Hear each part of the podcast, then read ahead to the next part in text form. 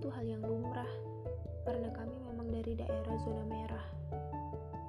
Setelahnya menjadi O D P dan mengisolasi diri secara mandiri, hal yang bisa dilakukan tidak lain dan tidak bukan sama seperti mereka, hanya menonton film, mulai dari drama Korea sampai ke India, main game online, gibah regional via online, sampai belajar memasak tanpa lupa posting Instagram lengkap dengan hashtag di rumah saja. Ah, itu sudah biasa, bukan? Di balik itu semua, kami sebenarnya terluka. Otak kami cedera karena kami mesti berpikir lebih keras lagi untuk mencapai tahap akhir sebagai mahasiswa dengan menyusun tugas akhir. Belum lagi, kami tidak tahu sampai kapan corona ini berakhir. Batas waktu yang diberikan oleh kampus mungkin saja tidak dikejar oleh kami, bukan sengaja, tapi memang tak terkejar.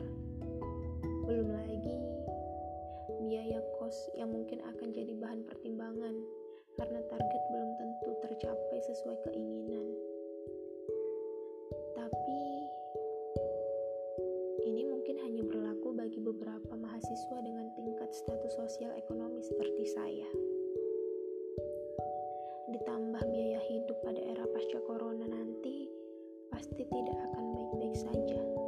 Harga beberapa barang saya yakin akan menjadi labil karena dampak dolar terhadap rupiah yang tidak kunjung stabil. Bukan hanya itu ternyata.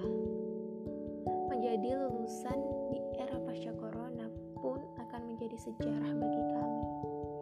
Kami akan dihadapkan dengan ribuan pelamar kerja, sisa pengalaman dan artinya hal itu akan mengurangi peluang kami untuk mendapatkan pekerjaan dari beberapa umur yang sudah berpengalaman. Tapi semoga tidak seseram itu. Semoga saja. Untuk beberapa orang di sekitar, terserah mau bilang apa, sudah cukup dewasa menjadi manusia. Bukan lagi kewajiban kita untuk menjelaskan realita yang sederhana. Sengsara yang benar-benar di depan mata. Setelah semuanya selesai, harusnya akan ada percepatan gerakan untuk meraih impian. Mungkin terdengar lebay, tapi kembali lagi, tiap orang memiliki skala prioritas yang berbeda. Caranya masing-masing, meskipun nantinya yang dituju adalah hal yang sama.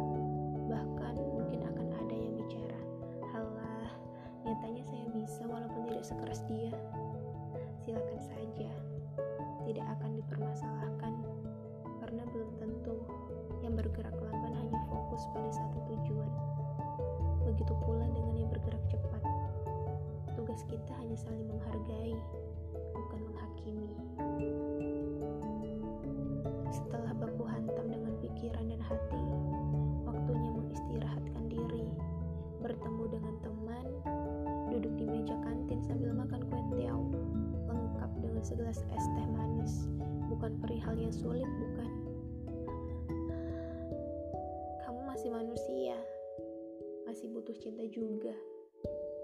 Ingat, jangan menjadi manusia yang apatis.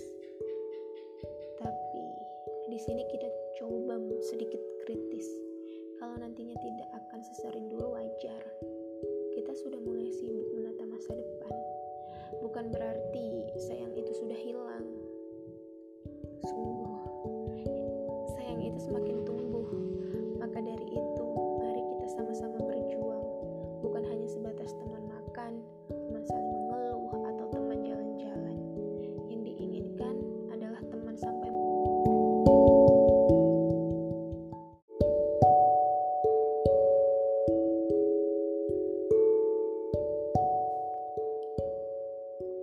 tentang setelahnya.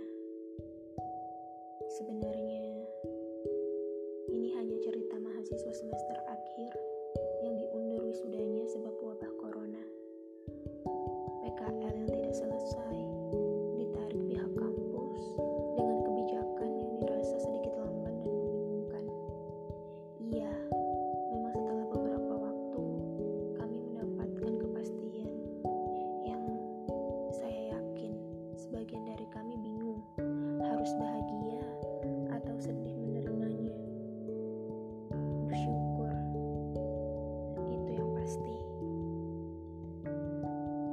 mengenai isolasi mandiri menjadi hal yang berbeda bagi kami di tiap daerahnya.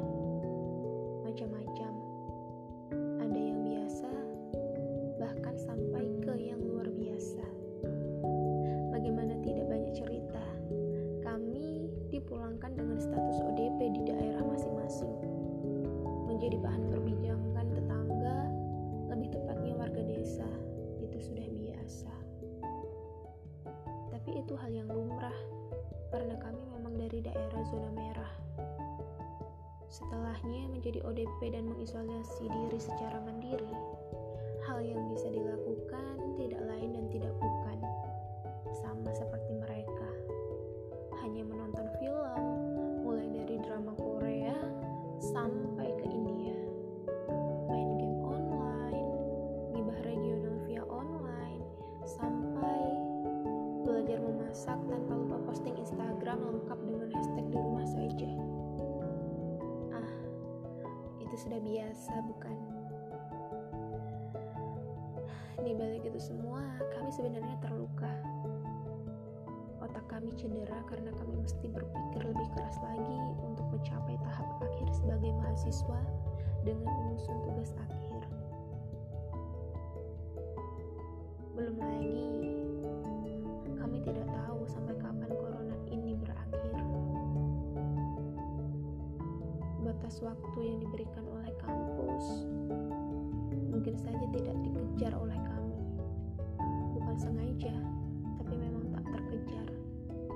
Belum lagi, biaya kos yang mungkin akan jadi bahan pertimbangan karena target belum tentu tercapai sesuai keinginan.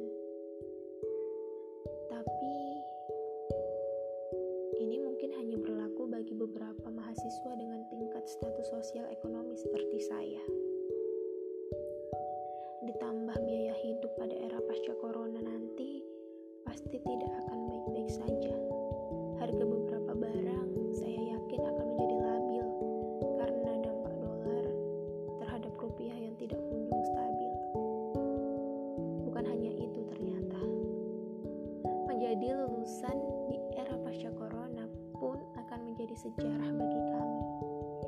Kami akan dihadapkan dengan ribuan pelamar kerja, sisa pengangguran pada saat corona melanda. Dan artinya, hal itu akan mengurangi peluang kami untuk mendapatkan pekerjaan dari beberapa umur yang sudah berpengalaman. Tapi, semoga tidak seseram itu. Semoga saja.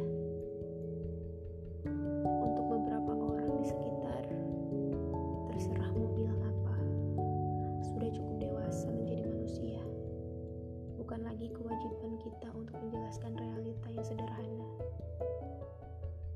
Sengsara yang benar-benar di depan mata. Setelah semuanya selesai, harusnya akan ada percepatan gerakan untuk meraih impian. Hmm, mungkin terdengar lebay, tapi kembali lagi, tiap orang memiliki skala prioritas yang berbeda. Caranya masing-masing, meskipun nantinya yang dituju adalah hal yang sama. Bahkan mungkin akan ada yang bicara, "Halah, nyatanya saya bisa walaupun tidak sekeras dia." Silakan saja, tidak akan dipermasalahkan karena belum tentu yang bergerak lamban hanya fokus pada satu tujuan. Begitu pula dengan yang bergerak cepat. Tugas kita hanya saling menghargai, bukan menghakimi.